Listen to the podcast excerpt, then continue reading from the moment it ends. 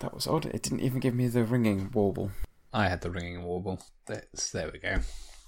Finally got you on the window I want you on. Right, and let's have that on that window. I'm very low in the frame today because I've wound up the table so that the microphone's somewhat closer to my head. I mean, it's alright with my camera perspective. All you get is a you know, video of my forehead. The receding tide line of the battle with middle age. No, I was born with a receded receded hairline. Yeah, I was gonna it's say- not receding. No, not receding at all. Actually, I am just just losing density in there. Actually, not receding at all. Just yeah, thinner and thinner.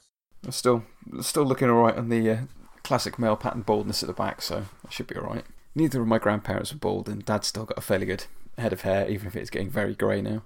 Oh well, my dad was pretty much bald by thirty-five, but then he did have kids in his twenties, so that'll age you.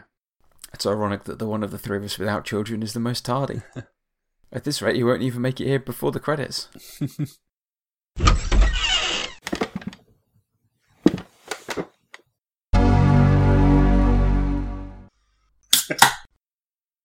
There he is.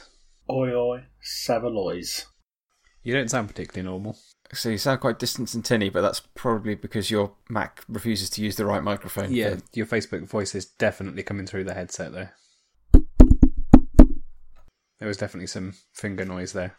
Everyone loves a little bit of finger noise, Nathan. That was my nickname in high school. I mean, it wasn't. I can't remember what it was. But let's not revisit the dark days of the 90s, except in YouTube mashup form. YouTube only remembers the very best of the 90s. I mean, you think YouTube remembers a lot more than that. It seems to remember really weird versions of Peppa Pig and Spider Man, yeah, having sex with M16s for arms because of fucking algorithms. YouTube is a strange, strange place. But we still love it. Tolerate it. Where else would we get our cat videos from? The only realistic answer to that is Pornhub. What for cat videos? It's the only other video hosting website with the capital and infrastructure to compete with YouTube. So should YouTube fall, look to Pornhub for all your cat video needs. Pornhub it is. Just be very careful with your search terms. I mean, I'm trying to think of a segue. I mean, this is going to be a massive tonal shift from us talking about receding hairlines or not to Dan turning up and then we end up talking about Pornhub. It wasn't even me that brought it up. well, no. I still blame you, though. Did we watch a film recently? I watched several films recently, so this is going to be fun. Not recently enough. I know it doesn't fit in with broadcast order, but since I watched the film we're about to talk about, I have since watched Endgame. So I'm very confused. Since we last recorded, I've watched all the other movies in the MCU to catch up in time for Endgame. Nathan's the only one that's on track, so Nathan can guide us through. I'm on track, except that I watched it like three weeks ago, and then I've been watching Brooklyn Nine-Nine since then. Nine nine. I've had the unfortunate circumstance of catching up with broadcast, No. which means I can no longer watch four of them a week. Also, I'd like to say it is clear which of us does not have a child, as is, as in it's the person who just admitted to watching 120 hours of cinema in three weeks.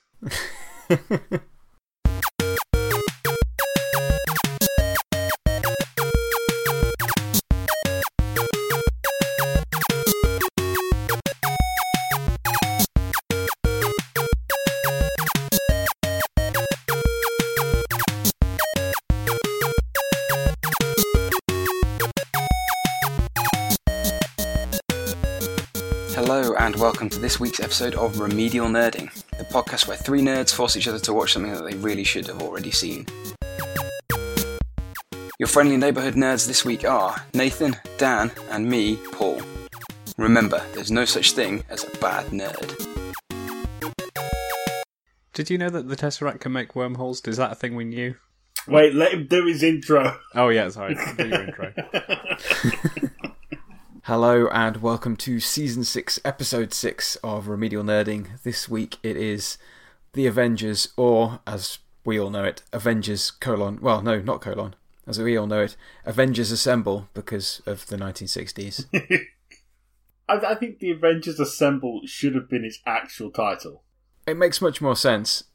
I was going to say it's because of Judge John Steed, but I think I'm confusing the 1960s The Avengers series and Judge John Hodgman from podcasting. Yeah, I'm fairly sure he was not a judge. No, he wasn't. He was. Uh, The the dude, dude with the bowler hat on ITV reruns in the early 90s. yeah. I'm far too young. Aren't you the Generation X person on this call? Barely. A person who has actually seen a film with Jean Claude Van Damme in it when it was not an ironic joke at his own expense. I'm literally like six months older. a critical six months, though. In, in Dan's defense, the the cutoff is generally about 1980. Yeah, but I think he's made too many fucking millennials jokes to be considered a member. I'm happy to shift that line. Anyway, we're not here to talk about millennials. We're here to talk about the Avengers. Besides, it, it's not my millennials that are the problem. It's the new millennials. It's the post Y2K children that are the problem. Come on, children, can we focus? Sorry. I mean, this film was from 2012. Is that right? Uh, yes. Yeah. That seems such a long time ago now, Doesn't it? but it holds up really well. That makes it sound. That makes me sound really old. You are really old. Bang. You're the only one that's over halfway to 70. Oh, that's true. I mean, I'm not sure if that's true or not. I'd have to work out how many years of. Uh, no, I think that's not true. Have you had your birthday yet this year? Yes. Oh, okay, then you're both halfway to 70. All right, you whippersnapper, get on with the show. Right, if I scroll down to the bit that says plot, maybe we'll start working out what to talk about. And I also won't see the poster that says The Avengers and start calling it Avengers Assemble again. Hmm. So the Tesseract can make a wormhole. Loki's there. He's making a deal with some dudes who are not ice giants? Question mark. No, some completely different. The the Chitauri The Daleks got it. that with like seven fingers on one hand, which apparently sets them apart from other species, and they can apparently breathe in space. They can hang out on ominous rocks anyway. Also, Loki's got a new hat which has got giant horns on it because we're just being completely unsubtle about the he's actually the Christian devil now. Didn't he have the horn hat in the last one? Probably. But the horns are bigger now. But he's also now got a spear that allows him to cast Control Human. Hmm. Yeah, was that was that in the previous film? Was that Gungnir or was that just generally an, an artifact of some kind? Now, he's been given it by Thanos to, you know, to aid in his conquest of Earth, which is his ultimate goal in this. I mean, you say that Thanos does not appear in this film unless you count post-credit scenes. scene. As at the post credit, oh, well, this is the trouble because it's so long ago since I watched it, and you kind of Yeah, his Thanos is alluded to, but he's never spoken of by name. He's just like first was the patron and shit like that. uh, just implied. I have had a thought now that doesn't add up. If he already had one of the Infinity Stones, why would he give up the Infinity Stone to Loki? Why not just that? That now baking my biscuit. Why is he giving up Infinity Stones all of a sudden? Because the overarching plot hasn't been actually written yet, and they're going to retrofit it in in a couple of films' time. Did you know that little kid was Spider Man? I mean, it's saying this as the person who has absolutely no idea what's coming, other than what I've managed to glean from GIFs. Which is the best way to get all your movie news? Or as you might alternatively say, have managed to gene from GIFs. Talking of which, there's two in this film that I recognised. What GIFs? That's my secret cap, and I got that. Ref- I understood that reference. Dot GIF. Although, hang on a moment. Hang on a moment. The Wizard of Oz was from 1939, so Steve does in fact get that reference. Someone is referred to as a flying monkey. I I thought The Wizard of Oz was from after World War II because it's in colour. But then I guess the original story is like a satire of William Jennings Bryan or something, so I don't know, maybe there were flying monkeys in the book. The Wizard of Oz really isn't a very long book. Well, no, that's it. A two hour film typically is like 50 pages or something. Ridiculous. Or, you know, in the case of a Hobbit, it's a six hour long epic. Well, that is not a good example. because the Hobbit films have terminal Hollywood poisoning. Terminal Hollywooditis. One of the things I found amusing, Nathan, was just saying, "Hang on, did did he just tip the black man when uh, Cap hands ten bucks to Nick Fury?" At which point I went back and looked again. It's like, oh no, that's because when Nick went to recruit him for the Avengers, he said, "Bet you ten bucks you surprised." Yeah, I at that point I had been watching the film in like it was my sixth attempt at watching the film, and I had slightly forgotten who already knew who. So all I saw was a dude born in 1926 walk into a big impressive room and hand the black guy standing by the door some money. I mean, yes, the black guy is the director of the flying aircraft carrier, But nonetheless, I had a moment of did they just make an exceptionally bold joke at Steve's expense here? I mean, I guess that we have to assume that some people were rejected from the Super Soldier program for being too stereotypically racist for their time. I think that was under the "do not be a douchebag" category of the uh, tick box exercise. So, as much as I love this film, there are some things about it that annoy me. No. Is it that the flying. Well, one, is it the flying aircraft carrier? Two, is it that the flying aircraft carrier does not dispense tiny boats onto the sea? Now, the flying aircraft carrier is fine because it's so ridiculous that uh, you can take that with Hollywood. That's fine, but they never they never state where it takes off from. It's just uh, alluded to that it's America somewhere. It gets airborne, then they work out where Loki is quite quickly afterwards because he's doing a heist to get iridium. They jump on the Quinjet and fly to Stuttgart, you know, three thousand miles away, where Loki is still busy in his heist to get the iridium. So Loki real time time what 15 20 minutes and the Quinjet gets there in we're supposed to believe that amount of time so it's what 8 9 10 times faster than Concorde was flying at Mach 15 Yeah, but isn't. oh sorry it's flying at the speed of plot Well, also, wasn't that whole thing in Stuttgart meant to attract their attention? So maybe Loki was just deliberately being super slow about everything. well, it just took three days to do it. what you're saying he started his monologue in the courtyard at you know 6 p.m. just after sunset and by the time the Avengers got there it was 6 a.m. just before sunrise he'd actually been there all night Could have been. Could have delivered a long, stirring speech. Well, I suppose it wouldn't have been stirring so much as dispiriting. hey, did you know the mythological Loki is absolutely the last person who would be a global tyrant? It's only inspired by the mythology, it's not a direct copy of it. I mean, the person who is most inspired by the actual mytholo- mythological Loki is Deadpool, and I'm going to stick with that, even though I haven't seen any of the Deadpool films, I'd agree with that. because he's he's genre aware uniquely among the mythological figures of the Norse pantheon. What he knows he's a god, He knows he's in the story.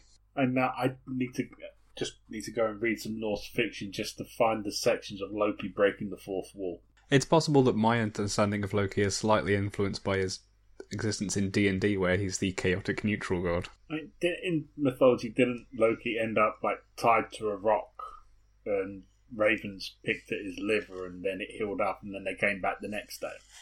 That's Prometheus, but good comparison. yeah, that's Prometheus.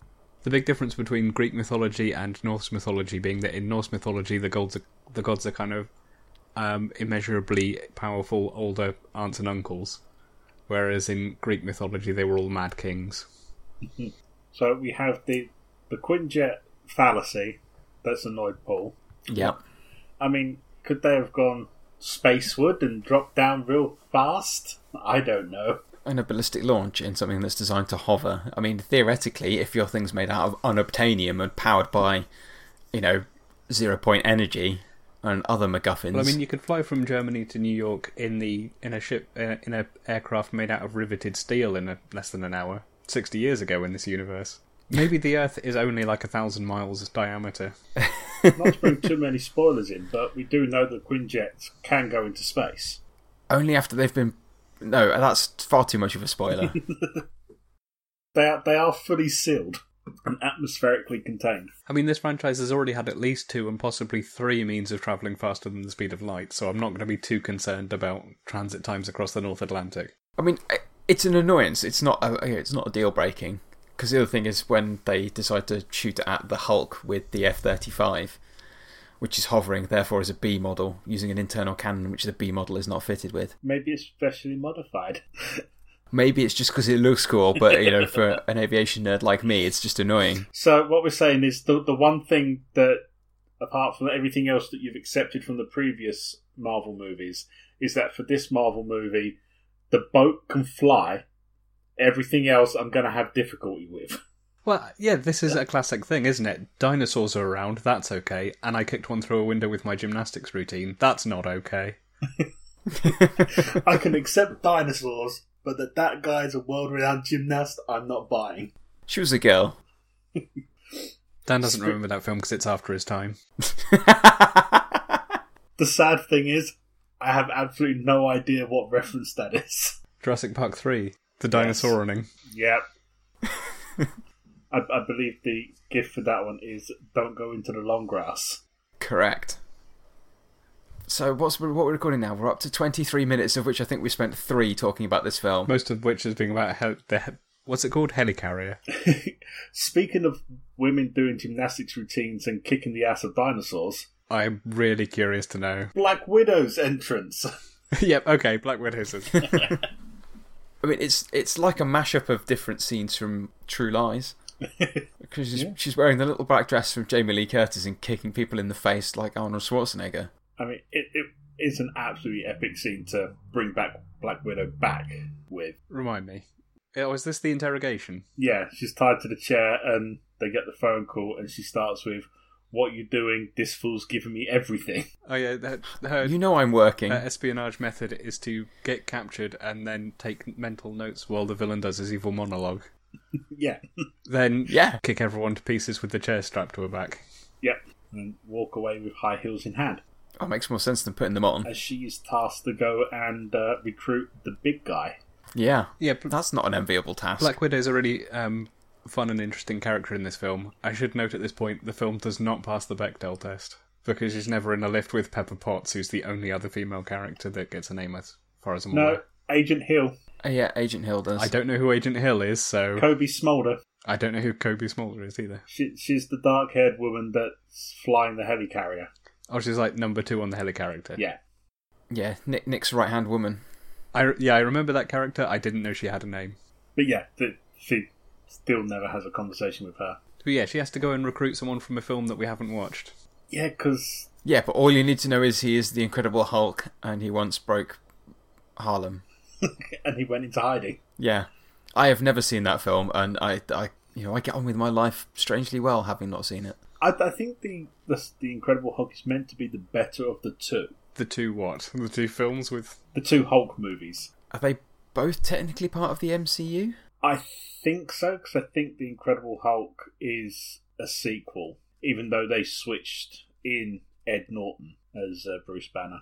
Are any of these Ang Lee's films? Quite possibly. Okay, so The Incredible Hulk starring Ed Norton, written by Zak Penn, direct produced by Kevin Feige, so it seems very much a MCU film from what I can tell. So looking at the list, it was the Incredible Hulk is the only one. The other Hulk films not in the list. How long do we have just Mark Ruffalo as Bruce Banner before we see the Hulk?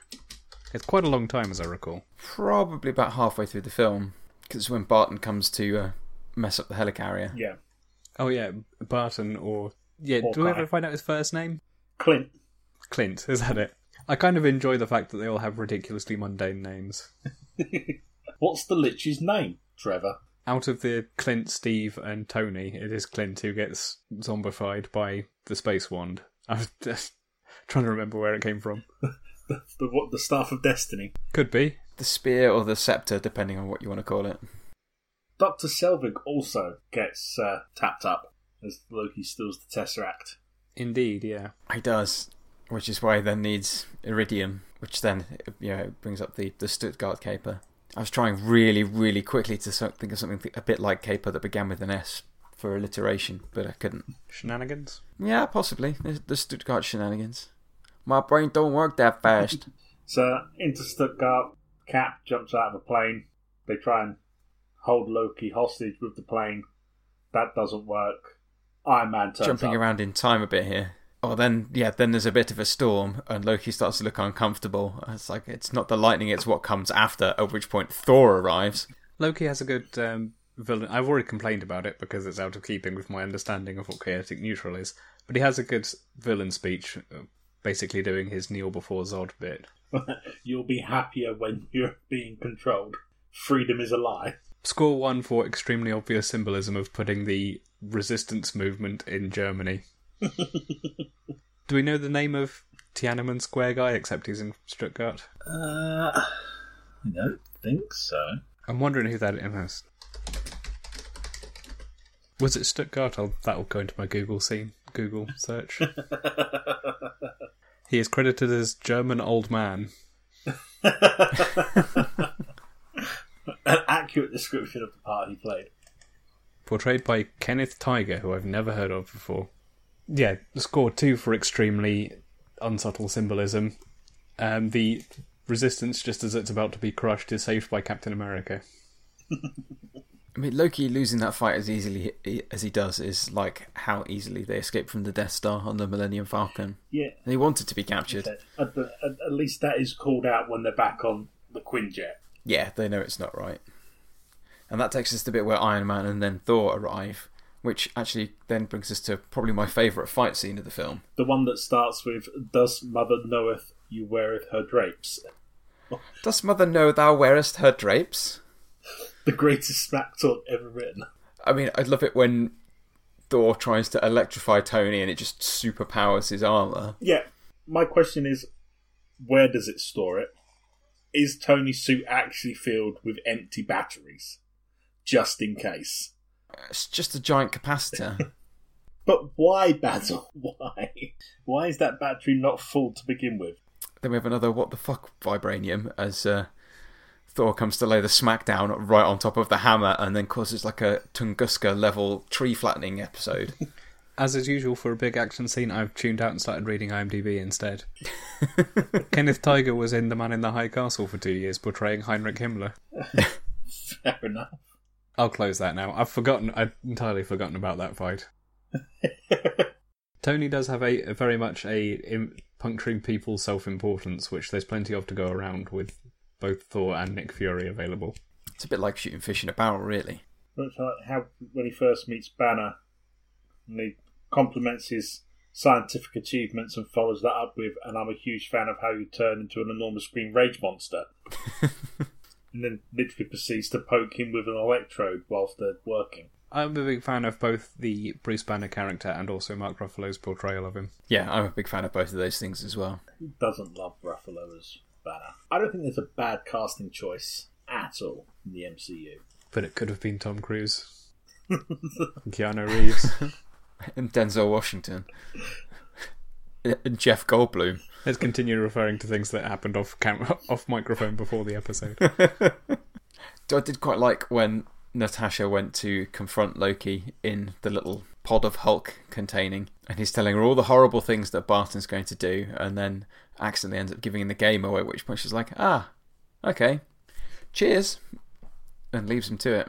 Yeah, it was fun that they've already established that she can provoke an evil monologue if she has to. Yeah, and that monologue is quite the monologue. Throwing in a, uh, a Mewling Quim into the mix is always the sign of a good evil genius. Uh, Tom Hiddleston is extremely good as Loki. Crikey, Mark Ruffalo's been about. Yeah, 13 going on 30.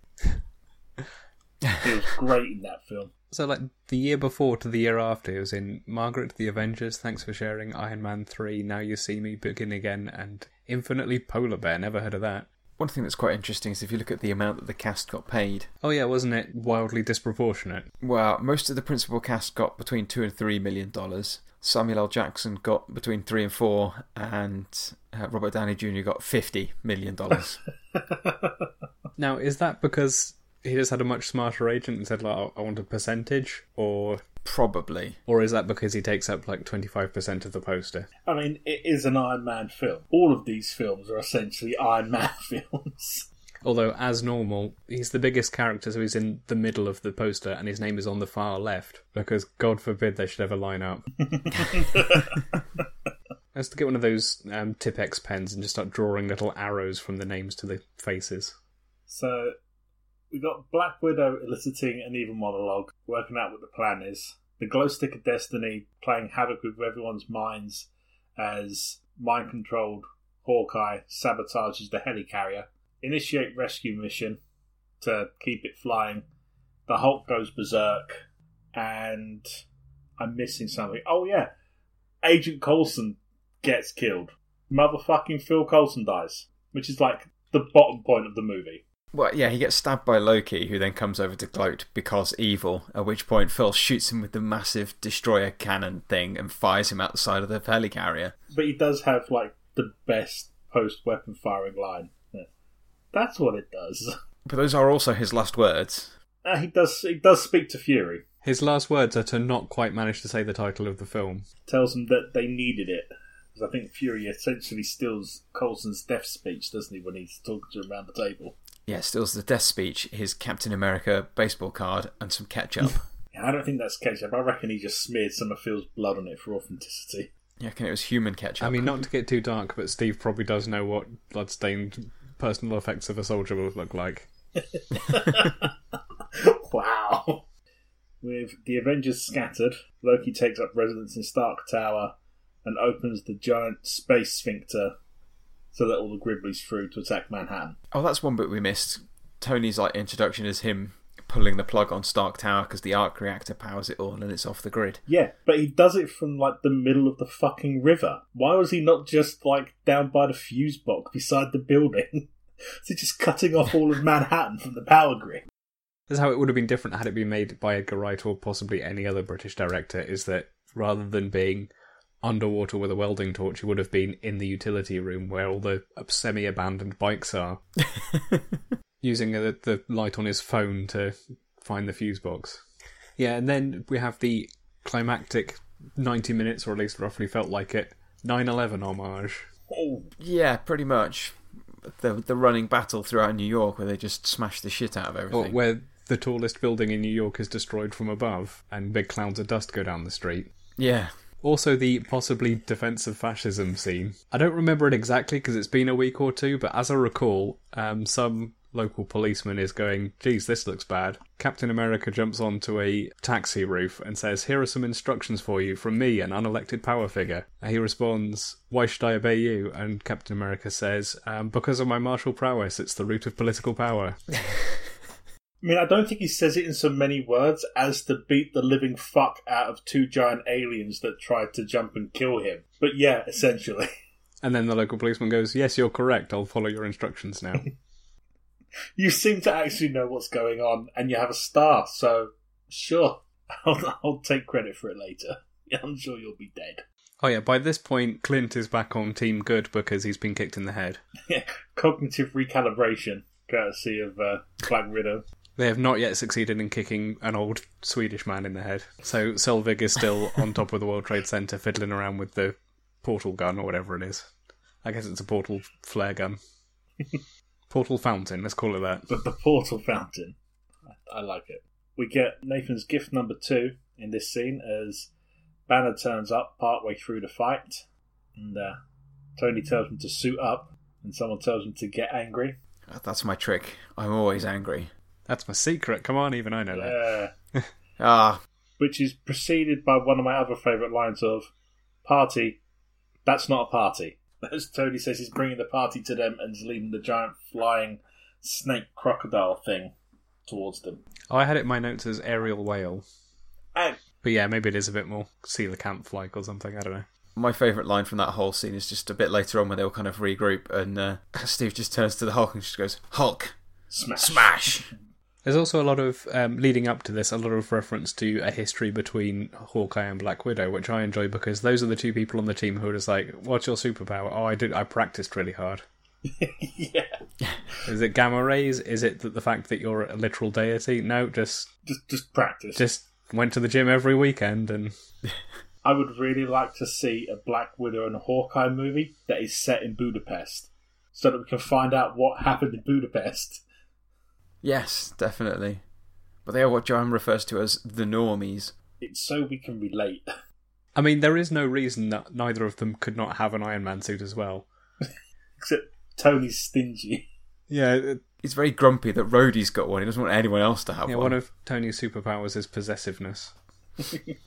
but then they've they've kind of fixed that by making him also a genius, much as they did with the animated Batman when they realised that the core problem is that he's just a psychopathic billionaire, and you need more than that to make him actually enjoyable long term. He needs like a, a decade long redemption arc. That's what he needs. So, where did we get? Hulk's arrived, kicking the shit out of everything. Work out how to shut the thing because Black Widow kicks Selvig in the head. Thor turns the Empire State Building into a Tesla coil. Yep. Oh yeah, there's a scene where they say, "Oh yeah, all we need to turn off the portal fountain is the Hitachi wand of destiny that's down there." Except, wouldn't you know it? wouldn't you know it? The we who know that are two of the three people on this whole team who can't fly or leap up a building. which point they fling Black Widow up into the air to catch a ride on the sky wagons off of Cap shield. Catch a ride. I mean, there was definitely some parts here where I, I don't know if it was because I was watching it on a small phone or if the effects didn't look that great, but it definitely had a kind of green screen in a soundstage feel to it. Maybe it just went slightly beyond the realm of possibility because the background was still quite in focus but just shaking around. Actually, you know what it reminded me of is all of the times that the Enterprise was hit by something and everyone fell out of their chairs. Is it about this point in the timeline where Tony lands on the top of Stark Towers, takes his armor off, grabs this like special homing watch, and then gets thrown back off the tower before he can do anything, and has to get the the torpedo of the Mark Seven armor to come and rescue him mid fall? Yeah, when he's talking about them being the Avengers and says the line, "We have a Hulk," and then Loki tries to tap him in the chest and steal his heart with the wand of destiny, only for it to find the arc reactor and do nothing. Oh yeah, because he yeah previously mind control people by touching them in the well, the chest breastbone, I guess, and I guess yeah magically affecting their hearts. Except of course when he does it to Tony, it just kind of goes clink. And then Tony questions his sexual prowess.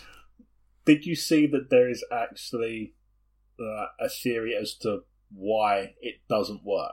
I mean, I'm sure there is, but uh, apparently it's because the arc reactor is based on the like the tesseract and its energy and the infinity stones can't interact with each other. That can't be right though because tony made the arc reactor in a cave in afghanistan having never even heard of the tesseract. No but howard stark found the tesseract and used it in his designs for the original arc reactor and that's how they get the link. Yeah but but but unless creating an arc reactor creates a tesseract he's not doing what um, red skull and those guys did where they siphoned off the power of it. Uh, all I can tell you is what I read. I'm calling bullshit. I think it's a bit of backpedaling as everyone goes, why didn't that work? Rather than just saying, because he's touching a bit of glass and metal in Tony's chest.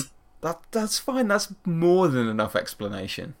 I'm surprised that it wasn't as the uh, Tony's armor was assembling itself on his plummeting body and then igniting his engines right above the heads of those innocent people that were staring up at him. That that didn't trigger one of your the many uh, well, iratities. I don't know. I don't really do helicopters, but if you try and change that much momentum, the amount of downwash that's going to be produced is going to fire someone off at several miles an hour, and they're going to lose a lot of skin on the tarmac. So yes, that is ridiculous. But again, because an Iron Man suit is not real, We've already it's uh, you know we've it, already accepted the premise of the Iron Man suit previously, so we can just carry on accepting it. Exactly, it's at least in in universe consistent. My question is: At what point in the production process did someone standing at a whiteboard say, "Is there any way we can get Tony to have to fall off something without his Iron Man suit on?" and I mean, I would not be surprised if it turned out the answer was a comic book from 1971.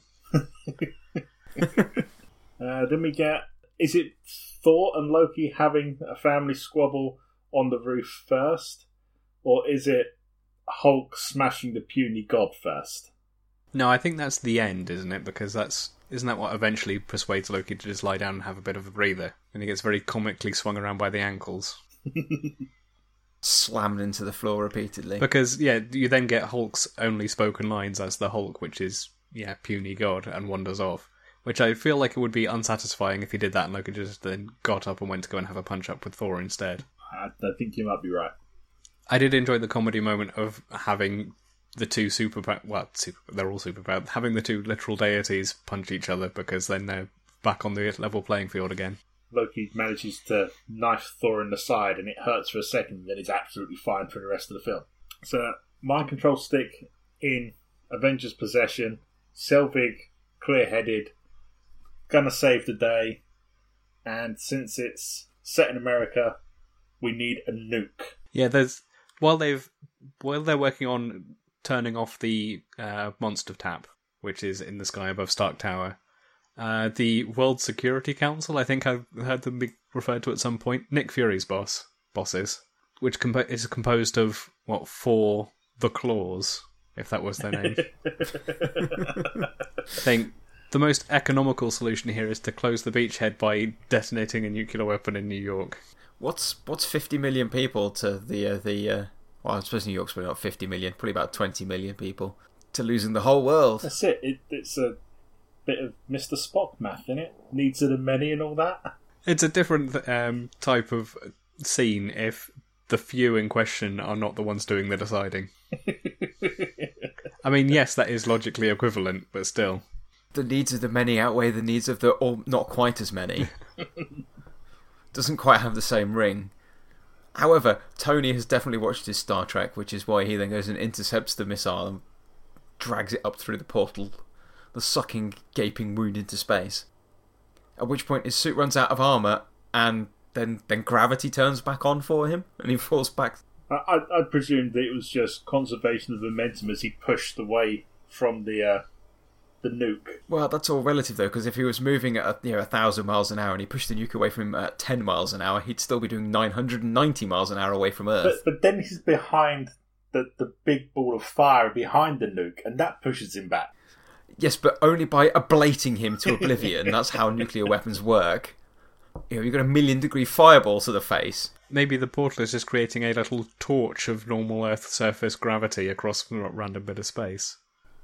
Maybe it was plot gravity. Meanwhile, back in New York, Captain America just says, "Oh, it doesn't look like he's coming back. Close the blast doors." But we haven't heard from him in the last 30 seconds. He's definitely dead, Jim. It's dead to me. Well, I mean, I think it's somehow stated that they all understand that if you go through, you can't possibly come back, which is undermined slightly by the fact that he does and didn't even wasn't even trying. And the fact that all the aliens were crossing through this threshold seemingly unharmed. Well, I mean, thank God the aliens are a hive mind. oh yeah, they're they're all on cloud backup. There's no local control. I mean, this this bit actually is basically the end of Independence Day. Nuke the mothership. Yep. And you take out all the drones. Oh, see, I was going to say it's like the end of the Phantom Menace. yeah, that too. It's almost as if it's a sci-fi trope. I was about to say the War of the Worlds, but that was completely different. That was the Common Cold, wasn't it? Yeah. I mean, at least Tony didn't say, "I'll try spinning. That's a good trick." Fuck off, you little prick. He might not have said it, but he did it on the way down. And just when you think it's all over and Tony Stark is going to meet his grisly end in a metal pancake on the floor, he's rescued by the Hulk. Again, momentum doesn't really work that way. but the Hulk obviously does, so that's fine. I mean, that must have hurt both the Hulk and Tony, right? I mean, well, I'm pretty sure you can't hurt the Hulk. Didn't he say it all hurts a really, really lot? It just doesn't do any physical damage. I don't know. I think we might be confusing him with Wolverine here because it does appear to have healing factors. I think describe it as he's he feels everything. It's just like being a raw, exposed nerve. Possibly. I can't remember. It's been too long. This is the problem of not recording in the week that we actually watched the films. Plot details fade into the background.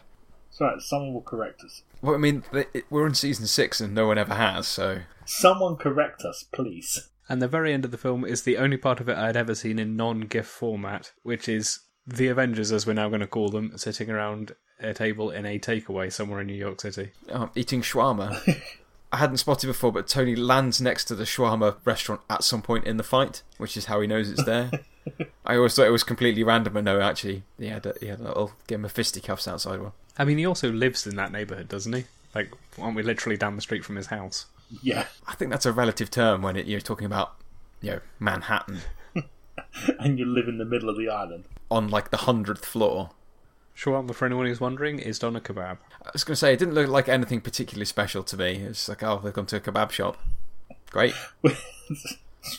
Why not? I think they need significantly more alcohol before they eat that. Doner kebab is Turkish and shawarma is Arabic, but otherwise they're the same thing, basically. Ah. It's an important difference. So before we get to that post credit treat, we do close out the film with the Avengers going their separate ways and being given time off. Loki goes back with Thor and the Tesseract. Whilst muzzled. Whilst muzzled. Tony and Bruce get in a car and go off to do motherfucking science, bitches. It is one of the slightly contrived parts of this film that they say uh, the reason, the whole reason Hulk is there, despite the fact that no one wants him to be around for most of the film, on account of their fear that he might um, destroy the heli what, helicarrier through hulkingness, is because well, you need the world's number one expert on gamma radiation. Only the number one will do. Don't want no number twos here, Nathan. Come on. Not on the helicarrier. No. It's like when the train's in the station. I'm assuming that Barton and Romanov go back to secret agent business. I like the idea that they just don't get time off. Yeah. they just go straight back to work. Yeah, sorry, you had to fill in the paperwork two weeks in advance, otherwise we can't cover the shifts, you know. And uh, um, who's that? Just leaves then Cap, doesn't it? He gets on his motorbike and just rides away. Nick Fury ends up having to explain to his bosses why he let all these dangerous criminals go. Because that's not something that's going to come back to haunt us. there is the the other post credits or possibly mid credits scene where Thanos turns up for the first time in the film to deliver no lines. yeah, he just looks over his shoulder and smiles. Yeah, because they've got one of the aliens going, "Oh, it turns out Earth's got superheroes, so Yeah, sorry, boss." our army of alien super soldiers and, you know, a demigod with a super weapon couldn't stand up to seven guys. I mean, to be fair, one of them is also a demigod with a super weapon, so. and another one's Thor. Oh, but fun line, or at least I assume this is a nod to the comic book fans, which, yeah, why wouldn't it be in this film? Because what he actually says is something like Earth is defended to attack them is to court death, at which point Thanos has his His big smile. big grin. Because I'm fairly sure at some point in the comic book series, Thanos' motivation was not, I read this book by Thomas Malthus and I've com- convinced myself that genocide is the answer. Instead, it was, I would really want to have sex with Death, Yeah. who is a person in this universe because comics are weird. She, she was the literal goddess of death, and he wanted to impress her and wipe out half of all life in the galaxy. Because, As a present. yeah, you know, that's how it works. But that, I think, was a motivation they decided to rewrite slightly before it went out to a, a mainstream audience. Yeah, that probably wouldn't have lasted with the acquisition by Disney. What, your big bad just wants to bang a god? yeah, no, we need to rewrite that. Oh, you've got to stop sinking with your dick. I mean, to be fair, wanting to bang a god was a major appeal of the, some of the earlier films in this series. I enjoyed this film. It was kind of weird and stupid, but I really enjoyed it. I really enjoyed it as well. It's the pacing's really good. We haven't really spoken about any of that, but it kind of ebbs and flows with how up tempo it is, but it doesn't get doesn't drag, doesn't get boring at any point. Yeah, your, your low points and your slow points are for dramatic effect, just not just because it's poorly written and poorly executed. They're poignant moments. I feel like this film was the origin of people referring to male action stars as Chris's. Well, Evans and Hemsworth. Yeah, because there's two of them in this one. Have we gone far enough into this series to abandon the marks out of ten? I, I'm giving it a solid eight and a half. I just don't know where to give wiggle room. It may we may need to really like baseline the marks out of ten, but yeah, eight and a half is is probably about right. I'm going to decline to give a mark out of 10 and just say I enjoy I think I liked Thor more than this one because Thor was so weird. and there is a lot of weirdness in this, but it's just it's starting to become a laundry list of weirdness as opposed to just one incredibly high and incredibly weird concept in the form of Asgard exists. Also, no Natalie Portman, so dock 10 points for that. Uh, she was mentioned though. She, yeah, her her IMDb page is on someone's monitor at one point, and they it. say we've decided that she's not in this film. Yeah, I think it's actually Coulson talking to Thor and just going, "Yeah, um, so we put her in a research lab in Hawaii. It's real nice. She'll be fine." What we did forget to do was go through your little spiel from the uh, the note of the whole series. I, would, I can't remember that. That was three years ago. Mace Windu forms a supergroup with Chill Batman, the literal god of thunder, and a cool guy named Steve. Party balance? What? The cool guy named Steve is not even the joke of the party anymore. Now they've got a, a semi-cool guy named Clint, who's got to go and do his expense reports now. He's got some paperwork to do. I mean, mostly for arrows. I mean, if it wasn't for copywriting, what I'd really like is if in fiction, like Tony just kept calling him Katniss. Feels very true to the character. They would not have got clearance for it. He does refer to him as Legolas I was going to say someone calls him Legolas, doesn't he? when he offers him a lift to get him up on top of a building. Bunch up, Legolas. Hang on a minute. Oh yeah, grabs him by the scruff of the neck like a like a cat does to a kitten, and then carries him to the top of the skyscraper. I mean, maybe they got just one. like, we could, one is fair use. Oh, Steve would not get that reference. Lord of the Rings came out in 1949. Yeah, I mean that's probably why they used that because Lord of the Rings is is it well, or is it public domain, or is it been held onto by the estate? Oh no, it definitely belongs to the estate, but I think that's definitely within the fair use realm. Realm. It's probably not so much a legal question as potentially feeling dated because I mean, even in Shrek, there are things that you're like, oh yeah, I remember that. Going back to Nathan's comment, uh, predicted commentary, how do you feel about party balance now? There's just so much going on at any particular moment that the fact that one of them can summon thunder doesn't really seem to come up very much. I guess on another level, though, Thor does also have his own problems because he. Actually, is that the third teleportation method after Bifrost and the Tesseract portals? He just kind of steps into the quantum leap machine and disappears at the end. They, yeah, they used the Tesseract to trigger the Bifrost. Or, I don't know, something like that, to take Loki to Space Hague. I'd always thought that was the Bifrost coming to pick them up, but I can't remember the actual graphics at the moment to know if it was the, the rainbow that picked him up and left the uh, the doodle on the floor. I seem to remember it looks like it did in Thor, but then I thought that had been destroyed with a massive hammer. Yeah, I think they destroyed the hammer. He needed some dark matter energy expended in order to get him to Earth without the Bifrost. But I think the Tesseract provided the power source for the Bifrost, even though it was a bajillion light years away. Because space magic. Oh no, I've gone all cross-eyed. What's next? Is it Avengers 2 Electric Boogaloo. Evil Computers? Just to Electric Boogaloo. Uh, no, it's not. Oh, we've also failed to mention the uh, the director for this film as well. Friend of the show, Joss Whedon. Yeah, for all his problems, the man knows how to make TV, I'll give him that. Uh, anyway, yeah, so Avengers Assemble closes off phase one of the uh, MCU. Phase two kicks off with Iron Man 3. I was going to say, is Phase 1 all the introductions, but no, I guess there's at least a couple more characters to come. I don't really know why the phases are, because phase one ends with Avengers Assemble, but phase two doesn't end with Age of Ultron. Oh wait, come to think of it, there's a whole planet full of new characters coming. If not several. Ant Man ends phase two, and Endgame is not the end of phase three. Spider Man Far From Home is also in phase three, so I don't really understand their phases, especially as phase one and two are both six films each, and then phase three is about 12. Anyway, all of that aside, next week, Iron Man 3. The PTSD episode. As I remember, it was uh, Iron Man 3, the political theatre for psychological operations episode. Iron Man must battle the Mandarin, a Chinese Muslim cyber communist who turns out to have been invented by Roger Stone to boost Republican performance in the midterms. Played by Scarlett Johansson. or Ben Kingsley, one of those two. They're pretty much interchangeable. They got some range. I don't know if anyone gets this because I think I'm feeling this is a reference to like one particular week of Twitter outrage like a year ago. It, it was. You did mention that when we were discussing these the first time round in episode one, so I think we're, I think we're okay. I don't think the sort of nerds that listen to this will forget about Ghost in the Shell. That was it. I was thinking, was it the Spirits Within? Probably not, and because Scarlett Johansson was probably like nine when that was made. I mean, it was also an animation and not set in Japan. We can't even finish this one without going off on a tangent. I mean, as we've said before, the amount of time we spend talking about the film is inversely proportional to how good we thought the film was. so this one's been a doozy.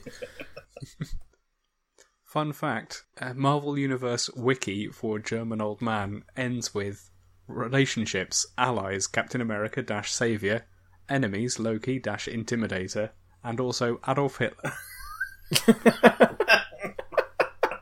Footnote, not all outright stated, so they just assume he doesn't like Hitler. Did they just assume his, well, not gender, but political bias? It's not subtle. That's it for this week, peeps. Tune in next time for more remedial nerding.